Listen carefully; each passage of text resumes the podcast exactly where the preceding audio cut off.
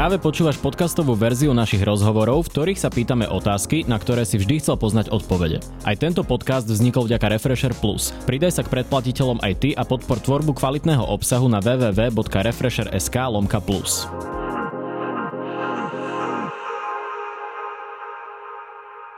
Vítajte pri špeciálnej epizóde Face to Face na Refreshery pri príležitosti výročia smrti Jana Kuciaka a Martiny Kušnírovej. Mojím dnešným hostom je advokát a splnomocnenec rodiny Kuciakovcov Peter Kubina. Vítajte. Dobrý deň, prajem, ďakujem za pozvanie. Pán doktor, dnes sú to 4 roky od vraždy Jana Kuciaka. Čo pre vás táto vražda znamená ako pre občana? Ako pre občana, aj ako pre právnika, lebo to s tým trochu súvisí. E, to pre mňa znamená v prvom rade šok, e, z ktorého sa podľa mňa naša spoločnosť že dodnes nespamätala úplne. A sú teraz také náznaky, že ako keby na to už aj pomaly zabúdala. Takže e, tomu, toto je niečo, čo, čomu by som ja chcel zabrániť a o čo by som sa chcel pričiniť, aby sa nestalo.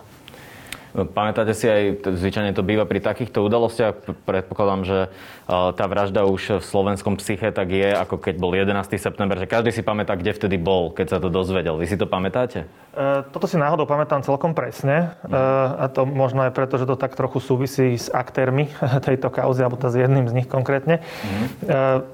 Práve v deň, keď som sa to dozvedel, to bol ten pondelok, som, som čakal s jedným môjim klientom na okresnom súde Bratislava 2 na pojednávanie v civilnej veci ohľadne kauzy Glens House, uh-huh. ktorú som riešil vlastne už 4 roky predtým. Takže, takže toto som robil. V podstate to do, to do obedie bolo, bolo to pojednávanie. Bol tak Marian Kočner? Nie, on tam nebol nikdy. A vtedy ste si čo o tom pomysleli? Je tam ten rovnaký šok, aký cítite možno aj teraz? Alebo znamená to pre vás to isté? Ten, tá prvotná emócia? Tak vtedy som si tak povedal, že Eh, že tak samozrejme okrem toho ľudského pocitu, že, že to je strašné, hneď mi napadlo, že že takého človeka s, s takým zameraním a s, s takým záberom mohli zlikvidovať len pre jeho prácu. Ako nič iné mi nenapadlo v takom momente. A to mi prišlo, že strašné, že, že proste človek, že, že, že si tu niekto dovolí zabiť človeka, pretože že robil svoju prácu najlepšie, ako vedel. No a potom také, taký ten, taká druhá myšlienka, čo mi napadlo, je, že, že som zvedavý, čo toto všetko vyplaví. Mm-hmm. Čo sa napokon aj teda potvrdilo, že toho e, vďaka tejto e, vražde, tomuto zločinu sa vyplavilo teda naozaj neurekom. Áno, aj o tom sa budeme dnes rozprávať, ale zostaňme teraz konkrétne pri tej vražde. Hlavné pojednávanie v tejto veci sa opäť začína o týždeň. Čo od toho očakávate? No ja od toho očakávam v prvom rade to, že sa odstránia tie chyby, ktoré sa stali v tom pôvodnom konaní, teda že, že budú vykonané tie dôkazy, ktoré vtedy v tom pôvodnom konaní ten súd zanedbal vykonať, hoci tu možnosť mal. Rovnako, že budú vykonané dôkazy, ktoré sa objavili odvtedy. E, všetko to nariadil vlastne e, Najvyšší súd vo svojom odvolacom rozsudku. A že E, ako splnomocnenec poškodených aj ako občan, aj ako právnik dúfam, že spravodlivosti bude učinené za dosť a že ten výsledok bude iný, ako bol v tom pôvodnom konaní. Očakávate teda, že obžaloba bude úspešná? No, už iná možnosť nie je. Keď má byť iný, tak, tak iný hmm. môže byť len v tomto smere. Takže áno. V čom je tá dôkazná situácia iná, ako bola vtedy, keď Mariana Kočnera oslobodili? Ona bola do veľkej miery e, rovnaká, len tie dôkazy neboli vykonané. Sú tie nové dôkazy, ktoré sa majú vykonať e, podľa rozhodnutia Najvyššieho súdu, tak e, to sú dve kategórie dôkazov. Prvé, prvá kategória sú také, ktoré už v tom spise v danom čase boli, len sa nimi ten súd nechcel zaoberať. Alebo teda necítil potrebu sa nimi zaoberať. E, a... To sú napríklad aké? Čo to môže byť? Tam sú, e, tam, tam sú rôzne pasáže z, z trémy, sú tam rôzne ďalšie listinné dôkazy. E, do detailov by som teraz nechcel zachádzať, lebo to tu budeme sedieť do rána, ale skôr, ide, skôr ide o to, že e, aký to malo dopad. Že vlastne na jednej strane ten súd odmietol tieto dôkazy vykonať, na druhej strane ohľadne, potom v tom rozsudku, ohľadne veci, ktoré sa tými dôkazami mali preukázať, tak povedal, že, že, že súd ich nemá dostatočne preukázané, respektíve, že má v nich pochybnosti. Čiže to je taká trochu schizofrénia, pretože keby bol tým dôkazným návrhom vyhovel, tak by tie pochybnosti nemal, alebo by ich mal oveľa menšie. Možno už nie na úrovni rozumných pochybností. No a potom Druhá kategória dôkazov sú také, ktoré sa potom objavili ešte v odvolacom konaní. E, to sú rôzne tie záznamy z, napríklad z tých hodiniek uh-huh. Aleny Žužovej.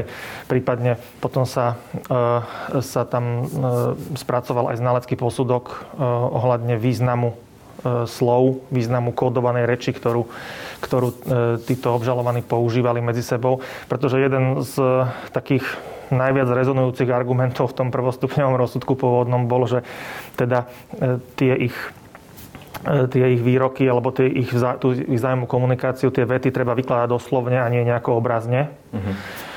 No, Čo by znamenalo, ak by sa z toho stala ustálená nejaká prax, tak vedelo by sa to interpretovať tak, že drogoví díleri by ne- mohli používať šifry, aké chcú. Napríklad, alebo aj pri korupcii, keď no. si niekto povie, že 10 deka salámy, tak mm-hmm. by to sa muselo interpretovať ako 10 deka salámy a nie ako 10 tisíc eur, hej, mhm. napríklad. Mm-hmm. A hoci kontext by hovoril niečo iné. A ten znalecký posudok je práve v tom uh, užitočný, aj teda pre toto konanie, že že on vlastne zasadzuje tú komunikáciu do kontextu a že analizuje tie šifry a tie, tie inotaje, alebo tú, tú kódovanú reč v kontexte celej komunikácie za určité obdobie. Takže toto je, tieto, tieto dva dôkazy sú z tej kategórie, že nové dôkazy, ktoré sa objavili v, v priebehu, v priebehu odvolacieho konania. A aký, aké závery poskytuje teda ten znalecký posudok? Hovorí teda, že sa rozprávali Marian Kočner a Alena Žužová o vražde? Áno. Hovorí, že že teda tie, jednak hovorí to, že tie e, výrazy šifrované. Že to bol sneh alebo zuby. Áno, že, to, že sú to, samozrejme nikto to nepovie s absolútnou istotou, ale, mm. ale m, absolútnu istotu nikdy nebudete mať ani pri odsudzujúcom rozsudku. E, pokiaľ sa naozaj nikto nevidel, ako sa to stalo na vlastné oči a ako tá komunikácia prebehla, tak absolútna istota nie je pri žiadnom odsudzujúcom rozsudku. Ten, ten, tá hranica, ten štandard dôkazný je, že to musí byť dokázané mimo odôvodnenú, mimo rozumnú pochybnosť, tak, aby akýkoľvek alternatívny priebeh deja bol na úrovni absurdity alebo takmer vylúčený. Táto vec bola spojená aj s kauzou prípravy vražd prokurátorov. Čo to pre ten prípad znamená? Znamená to podľa mňa mm, pozitívum pre ten mhm. prípad a to z dvoch hľadisk. Poprvé, z takého toho procesného hľadiska, e, tá príprava vražd prokurátorov je, je väzobná vec v súčasnosti. Tá naša vec už je neväzobná spojením neväzobnej veci s väzobnou sa tá celková tá vec stáva väzobnou, čiže tam platí tam platí povinnosť súdu prejednávať e, väzobnú vec prednostne a urýchlene. Znamená to teda, že očakávame, toho... že to bude trvať, že to bude trvať, že to bude prejednané rýchlejšie. Znamená to, že taký senát musí dávať prednosť tomuto prípadu než pred inými prípadmi, ktoré má. Ktoré nie sú väzobné. Uh-huh. Áno. Tam není tak tlačený časom, uh-huh. ako, aj, ako v tomto. Stále platí právo na prejednanie v primeranej lehote, ale tuto navyše je prednostne a urýchlenie. Teraz e, tuto, e, tomu spojeniu napomohol aj ten fakt, že jeden z tých členov toho pôvodného senátu, doktor Matel, e, pokiaľ teda viem, alebo pokiaľ mám správne informácie, tak je práce neschopný, alebo teda dlhodobo nevykonáva, neprítomný v práci, nevykonáva funkciu sudcu, čiže myslím, že všetky jeho prípady museli byť prerozdelené. No ale Eh, ak by toto sa nestalo, tak, tak to spojenie by eh, možno také efektívne nebolo, pretože v takom prípade by sa prejednávali iba tie nové dô, tie dôkazy, ktoré mm, aj tie nové, aj tie, čo najvyšší súd kázal teda vykonať. Uh-huh. Čiže neopakovalo by sa dokazovanie celé. Kdežto teraz, keď sa zmenil, zmenilo zloženie Senátu, tak platí, že obžalovaný má právo nesúhlasiť so zmenou Senátu a v takom prípade sa dokazovanie vykonáva odznova. Uh-huh. Sú tam isté zjednodušenia, že je možné veľa dôkazov na miesto volania svetkov znova vypočúvania čítať, prípadne prehrávať záznamy z predchádzajúceho pojednávania ale kľúčové dôkazy musia byť vykonané aj odznova, aj teda bude, niektorí svetkovia budú prepočúvaní odznova a všetky tie dôkazy budú na novo e, minimálne čítané alebo prehrávané.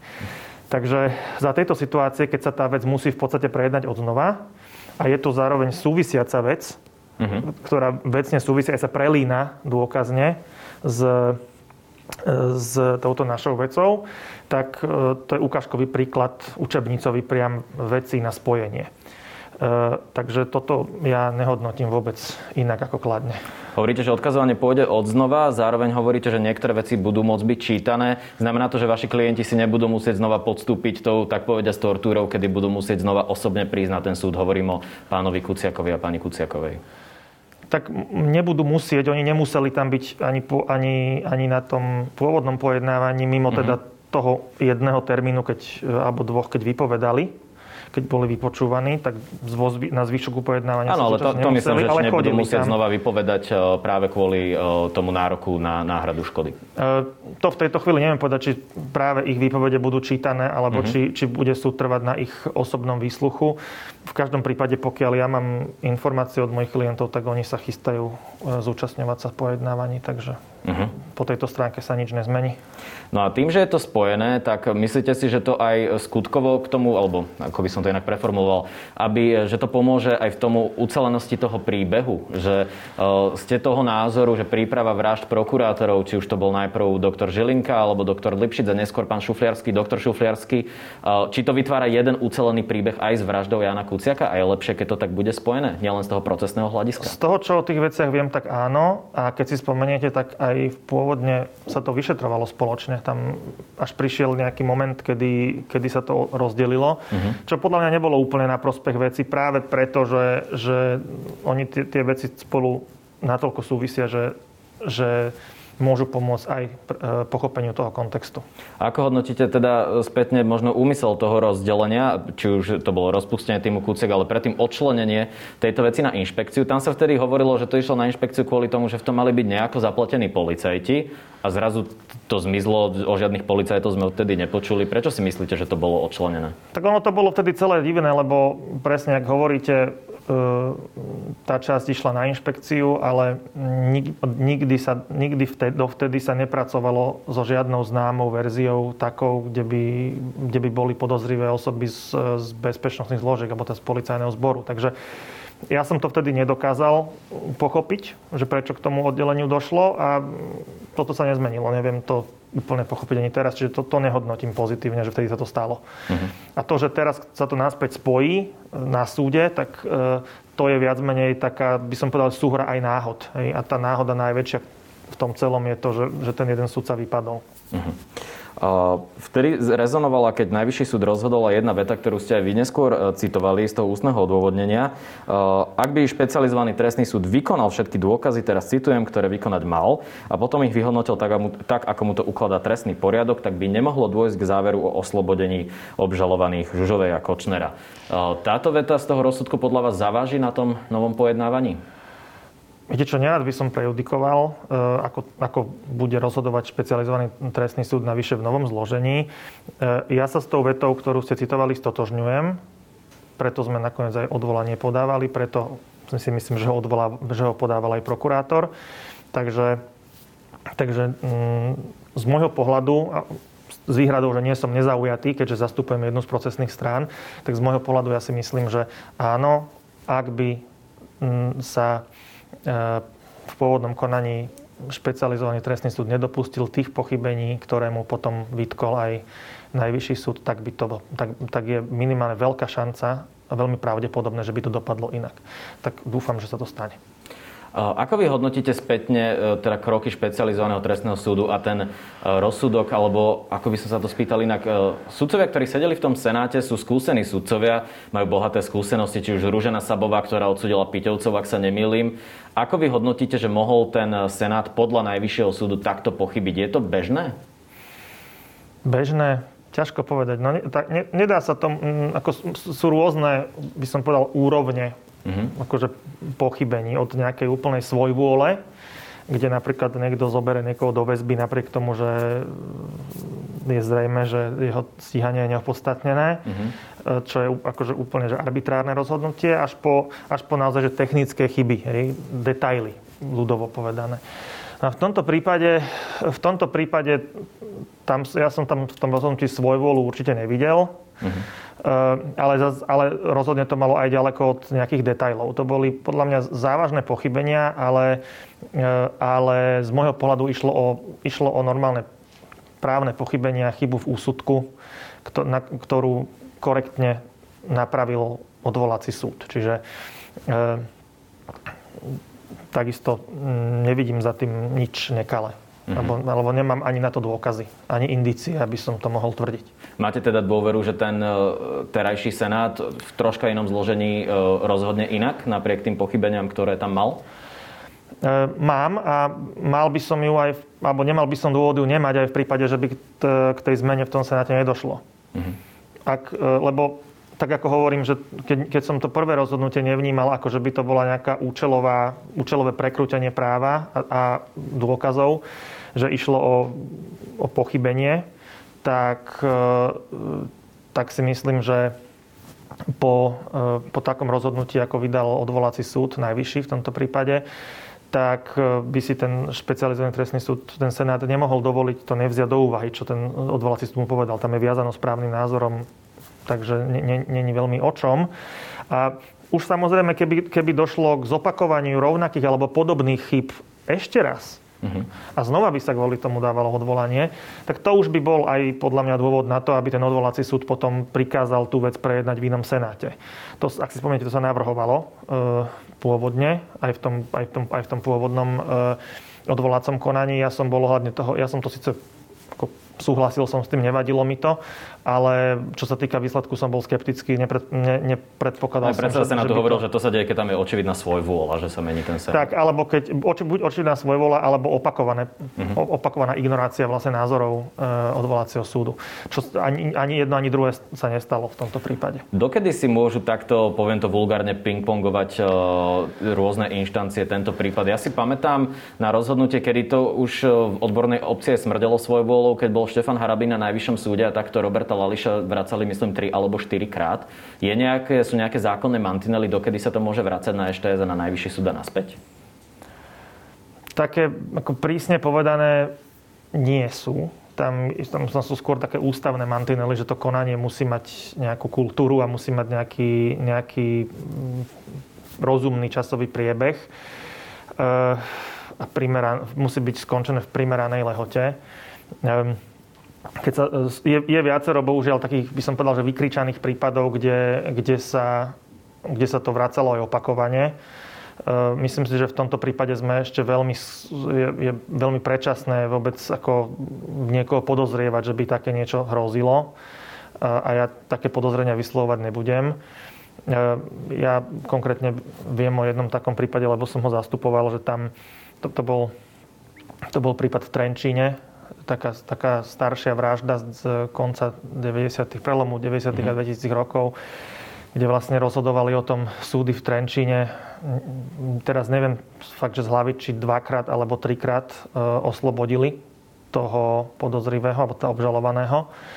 No a potom až na dovolanie vlastne e, to najvyšší súd zvrátil a odňal to z Trenčína a delegoval to do Bratislavy.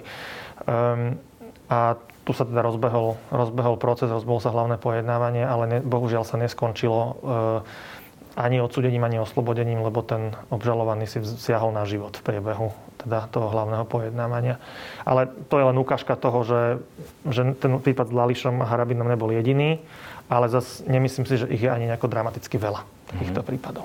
Keď sa pozriete na ten e, rozsah dokazovania, ktoré sa bude môcť vykonať, kedy očakávate nový rozsudok v tejto veci na prvom stupni? No keď sa pozerám aj spätne, že koľko trvalo to pôvodné konanie, tak myslím si, že OK, teraz máme, na jednej strane tu máme isté zjednodušenie, že niektoré dôkazy sa sta, bude stačiť prečítať alebo prehrať. Na druhej strane je k tomu prilepená tá nová vec, e, prípravu vražd, čiže prokurátorov. Čiže ja si myslím, že keď to mám odhadnúť a mám dať nejaký odborný odhad, tak, to, tak podľa mňa to bude, môže trvať aj toľko, ako, to trva, ako trvalo to pôvodné hlavné pojednávanie. Uh-huh. To teraz neviem Mm, Myslím, hlavy, že to začalo v januári a skončilo v septembri, čiže zhruba 8 mesiacov, dajme tomu. Hej? No, podľa mňa hej. Ako menej, menej, menej podľa mňa nehrozí a či viac to uvidíme. Jasné. Tak zase budeme drieť lavice v Pezinku. A... Tam sa pojednávalo, myslím, že to bolo celkom nahustené, ten program pojednávací, že, že keď sa pojednávalo, tak sa aj celý týždeň pojednávalo. Ale Áno. nechodil som tam tedy ešte ja, chodil tam kolega môj bývalý, takže ne, nemal som tu priamu... Ja som tam chodil a bolo to riadne nahustené, to máte pravdu. Prejdeme k inému prípadu, ktorý rezonuje najmä v ostatných dňoch. Vy zastupujete vyšetrovateľov Jana Čurilu a Pavla Ďurku, ak sa nemýlim, tak obidvoch. Áno. V konaní, kde sú obvinení zo stranu úradu inšpekčnej služby, dozoruje to generálna prokuratúra. A Podľa on... medializovaných informácií to už aj vyšetruje Áno. krajská prokuratúra. Áno, dozoruje. to sa vás chcem spýtať, že ako sa dá, ale uh, najprv sa spýtam, oni sú obvinení teda z toho, že ľudovo povedané nafingovali trestné stíhanie na uh, inšpekčný tzv. antitým oblúk uh, vyšetrovateľky Diany Santusovej. Sťažnosť proti obvineniu im nedávno zamietla prokurátorka Katarína Habčaková s odvolaním sa aj na odposluchy vykonané Slovenskou informačnou službou. Uh, vy ste sa ohradili voči tomu uzneseniu tým, že generálna prokuratúra vytrháva tieto konkrétne vety z kontextu. Skúste nám ozrejmiť, ako ich podľa vás vytrháva z kontextu. Uh, samozrejme. E, ešte na, na úvod by som len upresnil, že to, tieto odposluchy, ktoré boli citované teraz, tie už neboli vykonané SISkou, ale mm-hmm. boli vykonané normálne orgánmi v trestnom konaní na základe príkazu sudcu. Aha, tak to sa Čiže, e, čiže v tom, toto boli už odposluchy podľa trestného poriadku. To, že či ten príkaz sudcu bol alebo ne, nebol legálny, to ešte nechajme bokom, lebo to sa rieši mm-hmm. v príslušnom type konania. Eh, ale teraz sa poďme pozrieť na, na to, čo, aby bola nejaká lepšia predstava o tom, čo myslím pod teda tým manipulatívnym citovaním. Mm-hmm. Tak my sme zatiaľ, eh, zatiaľ sa neviem k tomu komplexne vyjadriť preto, že my podľa trestného poriadku máme právo na to, že keď sa má používať voči nám dôkaz eh, vo forme teda odposluchov alebo teda záznamov zvukových, tak podľa trestného poriadku musí ten dôkaz, teda ten záznam celý za to celé obdobie odpočúvania byť vo vyšetrovacom spise k dispozícii uh-huh. pre obhajobu. Čiže keď niekoho odpočúvali 4 mesiace, no tak tam musia byť 4 mesiace zvuku, alebo teda hluchého materiálu, ale nepretržite tam musí byť tie 4 mesiace ten zvukový záznam. Za to obdobie, čo sa zozbieralo, to tam všetko musí byť. Uh-huh. V tom našom spise to nie je. 4 mesiace alebo 5 mesiacov to žiadame, Zatiaľ bezúspešne. A čo tam je? Není tam nič, alebo iba časť? Sú tam iba tie časti, ktoré sa im hodia. Hej? Mm-hmm. A ono to je práve, práve kvôli tomu, že e, to musí byť v celosti prítomné, aby sa dal, aby sa dal dokázať ten kontext. Nie, mm-hmm. aby, lebo e, organičné v trestnom konaní, keď citujú len to, čo sa im hodí, vytvárajú z toho príbehy také, ako, ako potrebujú, tak keď tam ten celý materiál nie je, tak ako obhajoba nemáte ako poukázať na ten Čiže kontext. vy máte mať možnosť tiež si odtiaľ vyberať vety, ktoré dokazujú nevinu. Áno, alebo stačí, že celý rozhovor, hej, alebo mm-hmm. celý, celé tri dni rozhovoru napríklad, hej, aby mm-hmm. sa ten kontext ukázal. Ale toto tam nie je. My tvrdíme, že, už aj, že aj to, čo tam je, tak, tak e, nám nejakým spôsobom právne e, neškodí. Ale, ale faktom je to, že zákon vyžaduje, aby to tam bolo a ono to tam nie je. No a teraz tie manipulácie, aby som bol konkrétny. Tak e, je viacero typov tých manipulácií. Hej, prvý je napríklad ten, čo bolo zverejnené minulý týždeň s tým listom Ježiškovi. Že, že máme vetu, ktorá ako celok, tak ako bola vyslovená, je samozrejme neškodná, nehovorí nič o, o víne niekoho, skôr, skôr ho vyvinuje. No tak si z tej vety vystrihneme to, čo ho vyvinuje a odcitujeme ten zvyšok, Uh-huh. A na základe toho povieme, že si to vymysleli. Hej? Čo je nezmysel. To, to takto sa robiť nedá. Skúsme, skúsme teda aj ten príklad s tým mm. listom Ježiškovi. Čiže e, Pavel Ďurka mal povedať, teda tak ho citovala generálna prokuratúra, ak sa nemilím, tak tam bolo, že uznesenie není medzera nezrozumiteľné, mm. napíšeme tam, čo chceme. A vy teda tvrdíte, že tá veta bola... A tam, že, že to tak bolo, že uznesenie o začatí není, list Ježiškovi, že si, a potom pokračuje, tam napíšeme, čo chceme. Hej? Čiže mm to, to je úplne niečo iné. Hej, uznesenie o začatí není, tam si napíšeme, čo chceme. No to je to môže... opačný význam. Áno, a presne tak. A čiže toto je jeden typ manipulácie, že vlastne máme síce vetu, ktorá, ktorá nikoho neusvedčuje, skôr naopak, tak z nej vystrihneme alebo zahmlíme obsah, ktorý je v prospech obvineného a ten zvyšok to zdeformujeme v jeho neprospech. A teda, počkajte, ten zahmlený obsah, e, to je niečo, čo vy teda máte k dispozícii v tom spise, alebo to je niečo, na čo si Nie, pán Ďurka v tomto, spomína? v tomto prípade si na to spomenul pán Ďurka a sú na to aj svetkovia, lebo však aj z toho prepisu samotného vyplýva, že to bolo povedané v prítomnosti viacerých ľudí. Čiže uh-huh. on, keď si to čítal, tak si spomenul, že, že toto viem, čo som povedal presne, hej. Uh-huh. A keď si, my ešte ten, nemáme ten materiál, z ktorého by sme si to mohli prepočuť, takže nevieme. Ale predpokladám, že sa to potvrdí, lebo, lebo tam, tam e, ešte okrem toho záznamu sú aj svetkovia. Navyše, keby aj bolo naozaj že nezrozumiteľné tá pasáž, čo pochybujem, ale keby mm. bola nezrozumiteľná, no tak e, práve tá nezrozumiteľnosť, buď, buď to znamená, že ju nemôžete použiť vôbec, uh-huh. na, na preukazovanie viny e, obvineného. Alebo na to je judikatúra? Alebo... To je princíp indubio pro reo. V, po, v pochybnostiach v prospech obvineného. Uh-huh. E, nemôžete, nemôžete pochybnosť alebo nemôžete nejakú nezrozumiteľnosť nejakého textu vykladať na ťarchu toho obvineného, teda v jeho neprospech. Ale buď ju nepoužite vôbec, alebo ju použijete len v jeho prospech. Na to je spústa judikatúry. Uh-huh. A to je, to, to, to je aj ústava a zákon. No a potom ďalší typ manipulácie, ktorý sa tam vyskytol, ktorý sme zatiaľ identifikovali, tak je ten, že na dvoch miestach zatiaľ, bude ich nepochybne viacej, prokurátorka cituje, cituje slova údajne vyslovené pánom Čurilom v mhm. určitom teda priestore, kde teda to bolo nahrávané, čiže na tom prezidiu policajného zboru v jeho kancelárii, alebo teda niekde tam. No problém je, že on tam nebol v ten deň. Nebol ani v budove a nebol mm-hmm. ani v Bratislave, pokiaľ viem. Takže na to... A na to tiež máte nejaké dôkazy, že no, nebol keďže, keďže tam, kde bol, nebol sám. Okrem toho, že teda elektronický systém vstupu, keď sa pozrie z neho výstup, tak tam jeho záznam o vstupe nenájdeme. Zase toto treba povedať, že niekedy ja ich vidím prechádzať aj štyroch naraz na jedno pípnutie To sa karty, môže stať, som... teoreticky to nevylučujem, ale však uh-huh. on tam, kde bol, nebol sám, čiže uh-huh. rovnako sa to bude dať doplniť aj, aj svedecky. Čiže čiže e, druhá, druhý typ e, manipulácie, že nemajú vôbec totožené osoby. Mm-hmm. Toto, toto, mi, toto ukazuje, keď, keď nemám zrovna podsúvať im nejaký zlý úmysel, že to tam dali no, toto účelovo. som sa spýtať, že či si nemyslíte teraz, že vy tvrdíte, že si vymysleli vety, ktoré neboli povedané, alebo že nie, prisudzujú vety pánovi Čurilovi, ktoré on nevyslovil? To druhé. Mm-hmm. Ja netvrdím, že, tam, že sú vymyslené vety, ktoré tam neznejú. Mm-hmm. Ja, ja verím tomu, ne, zatiaľ, kým nemám dôkaz opaku, tak verím tomu, že tie vety naozaj na tých, odposluch, na tých, na tých nahrávkach sú. Mm-hmm. Len, len ich teda nemohol vysloviť on. A to, to evokuje, že teda majú asi, asi nesprávne sotožené osoby. A keď, keď, keď ich majú nesprávne sotožené v tomto prípade, tak uh, ako ja mám veriť tomu, že sú správne sotožené v tých ostatných? Uh-huh. Takže to je druhá. To je druhá vec. Tretia vec. Keď si spomínate na tú slávnu pasáž, čo aj na tej tlačovke odznievala o tom, o tom podpalení auta, GPS-ku pod auto. Áno. No tak keď pominieme nejakú akože, ne, neformálnu chlapskú vravu o podpálení auta.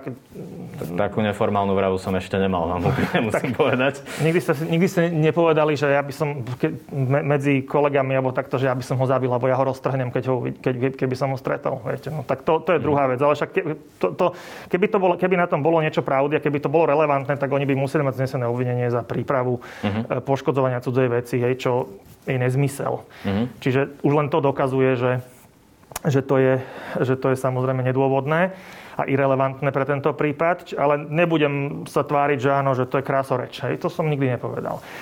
Vrátim sa ale k tomu GPS-ku, lebo to je podstatnejšie, pretože tam e, tam v tom uznesení sa tam potom prokurátorka tam dáva... Aby sme dodali kontext, tam bol byť prepočutý pán Ďurka, ktorý hovorí, že chce dať eh, magnet GPS na auto Diany Santusovej, ak sa nemýlim. Áno, áno. No a, a tiež je tam povedané, že, že teda neprocesne, že, nemá to, že to nebude áno. samozrejme použiteľné ako dôkaz v trestnom konaní, že teda, preto, na to, preto na to netreba príkaz ako prokurátora, áno. ale teda, že neprocesne. No a... Čiže nelegálne. To práve, že nie. Lebo Prečo? toto hovorí prokurátorka, sa tam nad tým pohoršuje, že ak, je to, ak, to, ak toto sa niekto takto rozpráva, tak to mám obavu o právny štát tejto krajine. Uh-huh. No tak ten tretí typ manipulácie je ten, že zo zákonnej činnosti niekto sa snaží ju prezentovať ako nezákonnú. Takzvané neprocesné sledovanie pohybu motorových vozidiel je akokoľvek e, sa nám to môže nepáčiť, ale je to legálna a zákonná operatívno patracia činnosť podľa zákona o policajnom zbore. Keď si, keď si otvoríte zákon o policajnom zbore a pozrite mm-hmm. si paragraf 38 alebo 39, tak zistíte, že že medzi operatívno patraciu činnosť patrí aj sledovanie osôb a pohybu motorových vozidiel, čo sa robí buď fyzicky, že mm-hmm. za, za niekým jazdíte, alebo teda tak, že... Počkajte, čiže vy tvrdíte, že policia mi môže dať bez príkazu sudcu GPS na auto? V rámci, v rámci operatívnej patracej činnosti, pokiaľ by ste boli zaujímavá osoba e, z pohľadu, že by ste boli v nejakom širšom okruhu podozrievaných osôb e, z nejakej trestnej činnosti, alebo že by na vás mali nejaké podozrenia, alebo že by mali podozrenia, že ste v kontakte s nejakou napríklad hľadanou osobou uh-huh. a oni nevedia ju nájsť, že kde je. Uh-huh. Čo nemusíte byť ani sám podozrivý, len napríklad by vedeli o vás, že, že, máte, že máte kontakt, že chodíte za nejakým podozrivým, uh-huh. tak, tak môžu vám to tam normálne dať. A, a, je, to, to? a je to legálne. neviem o tom, že by to urobili v tomto prípade. Lebo napríklad Robert Kalinák tvrdí, že to urobili. Tak sa vyjadril na minulotýždňovej tlačovej konferencii. Myslím, že v tej pasáži oni sa tam odvolávajú, odvolávajú na nejaký historický prípad, kedy to urobili, ale nie v tom, nie, nie pri pani mm-hmm. Santusovej, ale to sa týkalo, myslím, že tam spomínajú meno Radič, čo je čo, čo súvisí s nejakými bankovými lúpež, lúpežami, čo ano. boli. No, čiže oni, oni sa odvolávajú na nejaký prípad, že, že kde to spravili v minulosti. A to sa robí tak, že, že vlastne vás odsledujú a potom, potom eh, keď, to, keď to k niečomu vedie, to je ako zdroj informácií o pohybe osoby. Keď to k niečomu vedie, tak potom sa napríklad z tých miest, kde, kde sa tá osoba pohybuje, tak sa vyžiadajú už potom procesne na príkaz e, kamerové záznamy, napríklad z bezpečnostných kamer a podobne. Uh-huh, uh-huh. Ale chcem tým povedať to, že, e, že akokoľvek to môže znieť e, prekvapivo, alebo inak, tak uh-huh tak samotné, e, samotné monitorovanie motorového vozidla podozrivej osoby políciou ako, ako neprocesne, ako bez, neprocesne znamená, že mimo trestného poriadku, ale stále zákonne, to je úplne celkom možné. A jediný rozdiel je medzi tým procesným a neprocesným, že ten, tento typ výstupu sa nemôže potom použiť ako dôkaz e, v trestnom konaní. Mhm. Čiže je to len operatívny zdroj informácií o pohybe od osoby. Od ktorého sa môžete odraziť. Od ktorého sa môžete odraziť už potom procesným smerom alebo k ďalším procesným dôkazom, ale, ale nie je to nelegálne. Rozumiem. Prokurátorka v reakcii e, na vaše slova e, aj dodala, že ak by bol zistený uvedený nedostatok pri prepise predmetného zvukového záznamu, nič by to nezmenilo na záveroch uznesenia. Ako na to reagujete? Tak ja som sa nad tým tak, keby to, keby to nebolo, že že smutné, tak by to bolo aj smiešné. E, ako moja reakcia na to je taká, že vlastne týmto nám asi prokurátorka chce odkázať, že nech sú dôkazy akékoľvek, že ona sa nimi nenechá vyrušiť a že bude rozhodovať stále tak, ako chce, ako si myslí. No, ja mám na to len taký komentár, že uh-huh. takéto, takéto odkazy len spätne potvrdzujú opodstatnenosť našej námietky zaujatosti, ktorú sme voči nej podali, ktoré samozrejme vyhovené nebolo. Uh-huh. to je všetko, čo môžem k tomu povedať. Prečo by mala byť zaujatá podľa vás? No, tu my sme aj odôvodňovali tú záujatosť konkrétnou okolnosťou. Uh-huh. Neviem, ak, ak, ak túto vec e, sledujete, tak viete, že e, to stíhanie, alebo to obvinenie je založené na tom, obvinenie pána Čurilu, Ďurku a spol, uh-huh. je, obvinen, je založené na tom, že teda vykonávali svoju právomoc v rozpore so zákonom uh-huh. a to, tá časť, že v rozpore so zákonom alebo že nezákonne, to je preukazované tým rozhodnutím generálneho prokurátora, ktorým zrušil trestné stíhanie vo veci, e, to bolo cez tú 363, čo mm-hmm. bolo tak na podnet pani Santusovej. Ehm, no a e, tam vlastne okrem toho, že tam išlo podľa mňa zásadné prekročenie právomoci generálneho prokurátora, lebo tam nebol nikto obvinený. Čiže. Čiže, čiže išlo iba o, o začatie vo veci. Napriek tomu v rozpore s trestným poriadkom došlo k jeho zrušeniu tak to není akože pre tento moment až také podstatné, ale podstatné je to, myslím pre moment zaujatosti tej prokurátorky, je to, že to rozhodnutie, ktorým toto bolo zrušené, pripravovala ona. Ona je jeho autorka. Uh-huh. Takže, tak, áno, čiže ona je autorka rozhodnutia, ktoré je kľúčovým podkladom pre trestné stíhanie mojich klientov.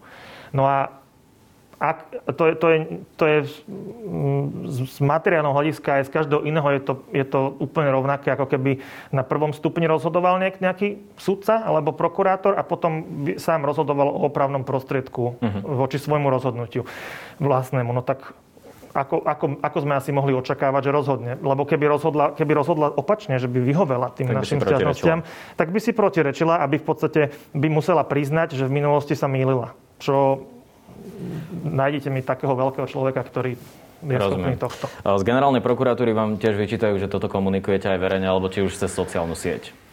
No, e, k tomu by som mal dve poznámky. Prvá je tá, že verejnú tému z tohto rozhodnutia sme neurobili my. Toto rozhodnutie, keď sa nad tým zamyslíte bližšie, tak nepatrí medzi rozhodnutia, ktoré sú zo zákona zverejňované. Uh-huh. Napriek tomu zverejnené bolo, a dokonca ešte musel, museli nejakým spôsobom uniknúť aj mena tých ľudí, respektíve muselo uniknúť v neanonymizovanej podobe, lebo na tlačových konferenciách rôznych politikov sa citovali, citovali neanonymné verzie.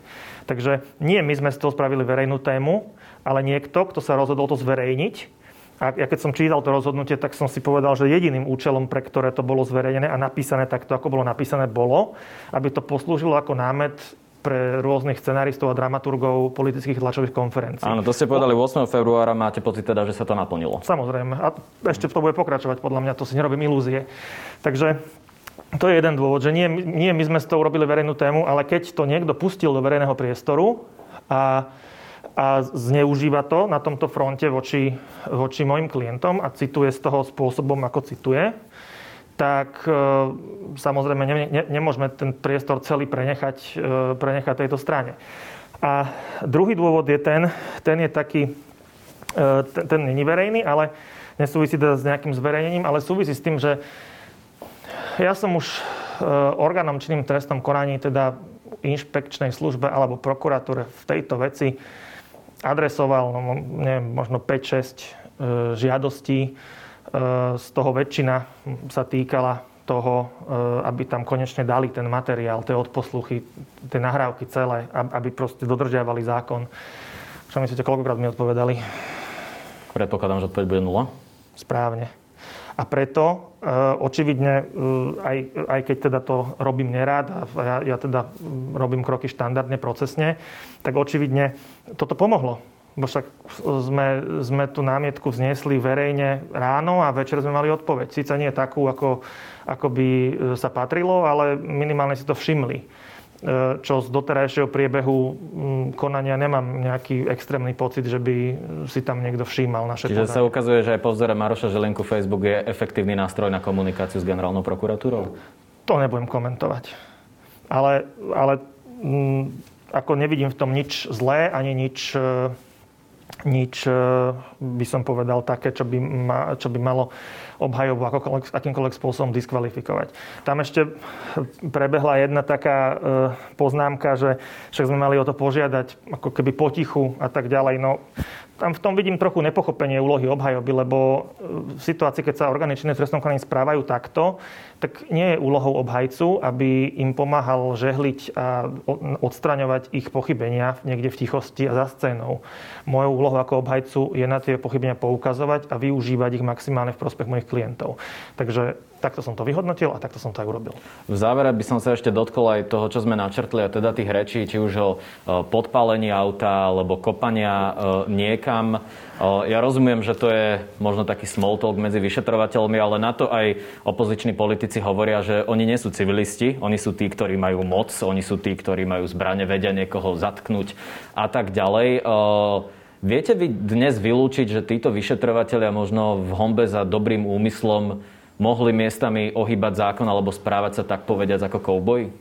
Z môjho pohľadu to viem vylúčiť, pretože nič, nič také nebolo dokázané a nič také nakoniec nie je predmetom ani žiadnych podozrení. Keď sa ma na to niekto pýtal, neviem, či nejaký váš kolega alebo kolegyňa, tak e, nadsadene som povedal, že, že e, spravte si taký experiment, keď budete mať čas. Dajte si nahrávacie zariadenie do kancelárie, mm-hmm. kde, kde, alebo do zasadačky, kde diskutujete s, s kolegami E, nechajte prejsť 3 týždne, aby si zabudli, že tam je uh-huh. a potom ho nechajte bežať asi mesiac a potom si ho pustíte a zistíte, že všetko, všetko ste narozprávali. A Rozumiem, ale opakujem, my sme civilisti. My nemáme v rukách štátnu moc, my nemáme zbranie, my nemáme k dispozícii PPUčkarov, čiže chápete, Rozumiem, že to môže znieť hrozivejšie? To, to, to chápem, ale aj tam sa musí posudzovať to, že čo sa nakoniec stalo. Nie uh-huh. čo, čo, to, čo niekto povedal. My si zase nevieme, nevieme predstaviť, pod akým tlakom tí ľudia pracujú, pretože uh-huh. ako oni, ako hovoríte, takisto ako majú všetky tie, čo ste povedali, benefity, že majú zbranie, PPU a neviem čo, takisto majú proti sebe e, také protistrany a takých ľudí, s akými by sme sa my nechceli ani stretnúť, ani, ani, ani len ani na záchode, hej, e, verejnom, keď to tak poviem.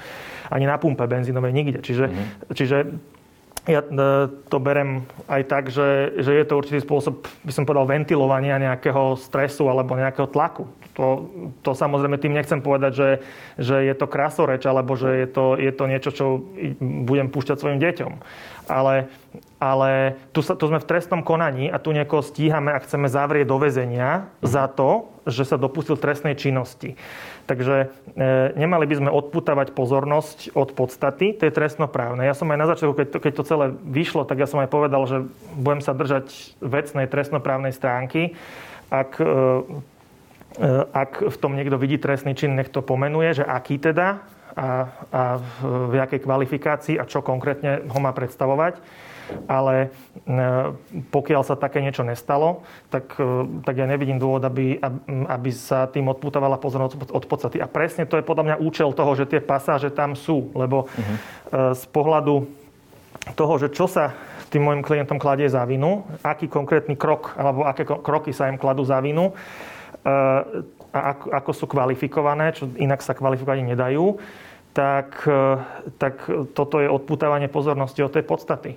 Ak si myslia, že chceli, ak, ak si očeteka myslia, že chcel niekto podpaliť niekomu auto, tak e, mali by sa tomu patrične venovať a nie to, to púšťať takýmto spôsobom von. Čiže vy hovoríte, že sú tam tie pasáže dané účelovo. Čiže moja ďalšia logická otázka je teda, že čo týmto generálna prokuratúra smeruje? Prečo to robí? Ako myslíte, že to rozhodnutie? Prečo áno, prečo, v takej áno, forme? Áno.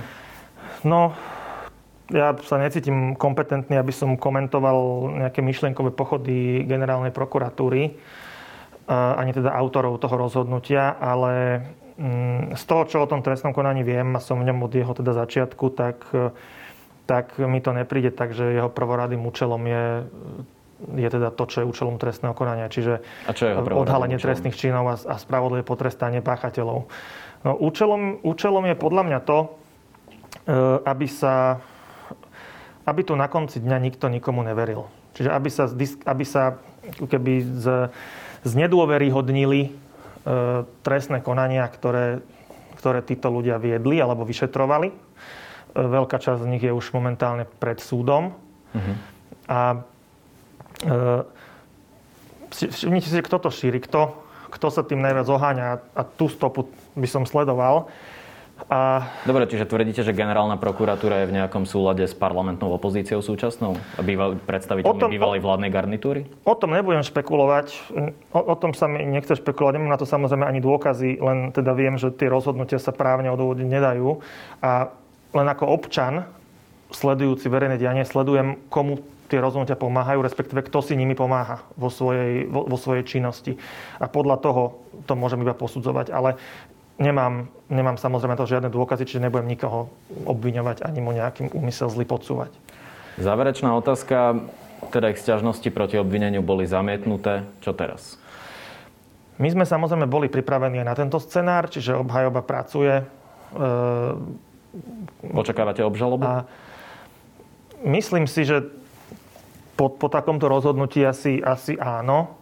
Ale neprekvapilo by ma ani taký postup, keby keby, mm, toto som povedal aj na začiatku toho trestného stíhania, že, že jeho hlavný význam spočíva v tom, že sa vedie, že, že teda nejakú dobu tu bude niekto niečo spochybňovať a prezentovať nejakých ľudí, ktorí sú inak bezúhonní a nevinní, tak ich bude prezentovať ako zločincov a kriminálnikov. E, aby proste po nejakom období takejto masáže verejnej mienky už si, už si tí ľudia povedali, že vlastne ja neviem, ako to je. Tá pravda je niekde uprostred, alebo tak, no, možno sú nakoniec aj oni zlí. Čiže toto je podľa mňa primárny účel. A na toto, na toto v pohode postačí, keď toto trestné konanie bude viesť 5-6 rokov. Tu boli ľudia dlhodobo mm, dlhodobo Budú nejak zmrazené a budú stále obvinení v rovnakej Dá sa aj tak. A, ako, viem si to predstaviť. Neprekvapilo by ma to. Samozrejme, rovnako ma neprekvapí ani to, keď sa niekto rozhodne podať tej veci obžalobu. A e, ja si myslím, že e, prenesenie tej veci na súd by bolo svojím spôsobom pre obhajobu aj vykúpením, pretože ako ten súd sa už na tie dôkazy pozerať musí a súd to musí posúdiť nezávislo a nestranne. Videli sme to v konaní o väzbe napokon. Hej? Uh-huh. Tam e, predstavte si situáciu, že by sa udialo to isté, čo sa udialo, len by nedošlo ku konaniu o väzbe. Že by, že by si boli očetek a povedali, že ich budeme stíhať na slobode. No tak dnes by sme boli presne tam, kde sme, akurát by sme nemali v ruke e, rozhodnutie súdu, ktoré, ktoré tomuto konaniu a teda tým orgánom, ktoré ho vedú, nastavilo veľmi vážne zrkadlo. Ktoré... No toto zase hovorí Robert Fico, že súd rozhodoval iba o väzbe a o materiálnych dôvodoch väzby. No ale keď, keď e, e, určite každý právnik vie, že e, jedným teda úplne úplne nultým alebo tým základným materiálnym dôvodom väzby je, že obvinenie a trestné stíhanie je opodstatnené. Keď nie je, Čo znamená, keď, keď, keď z dôkazov žiadna vina nevyplýva, že, že ani žiadne podozrenie nevyplýva, o tom menej nejaké dôvodné podozrenie, no tak to je dôvod na prepustenie z väzby. Ano, výrok znie, že prepúšťam z väzby, ale dôležité je, že prečo. Lebo z väzby vás môže prepustiť napríklad aj preto, že vám uplynula lehota väzby, alebo preto, že neskoro podali návrh že prešvihli nejakú lehotu. Alebo preto, že ano, síce, pre síce podozrenie je dôvodné, ale, ale nehrozí, že ujdete, alebo že budete ovplyvňovať svetko, alebo že budete pokračovať v páchaní. Čiže e, výrok bude vždy znieť rovnako, ale podstatné je, že prečo. A v tomto prípade to bolo preto, že je to neopodstatnené trestné stíhanie, že z dôkazov nevyplýva nič, žiaden, žiaden, nič čo, by, čo by vrhalo akékoľvek dôvodné podozrenie na týchto ľudí. A e, ja si myslím, že keby do toho išli ešte raz, keby mali možnosť vrátiť čas, tak urobia to isté, len nejdu do väzby. Že nejdu, ne, ne, nestihajú ich bezobne. Takže E, z tohto pohľadu e, ako je svojím spôsobom aj dobré, že k tomu konaniu o tej väzbe došlo, pretože vďaka tomu máme, vďaka tomu sme videli, ako ten prípad dopadol na súde. A keď sa, keď sa to tam dostane znova na ten súd, na podklade nejakej obžaloby, tak ja som presvedčený, že tam dopadne rovnako. Tak ak sa to tam dostane znova, tak my budeme samozrejme pri tom. Peter Kubina, ďakujem za rozhovor. Ďakujem aj ja.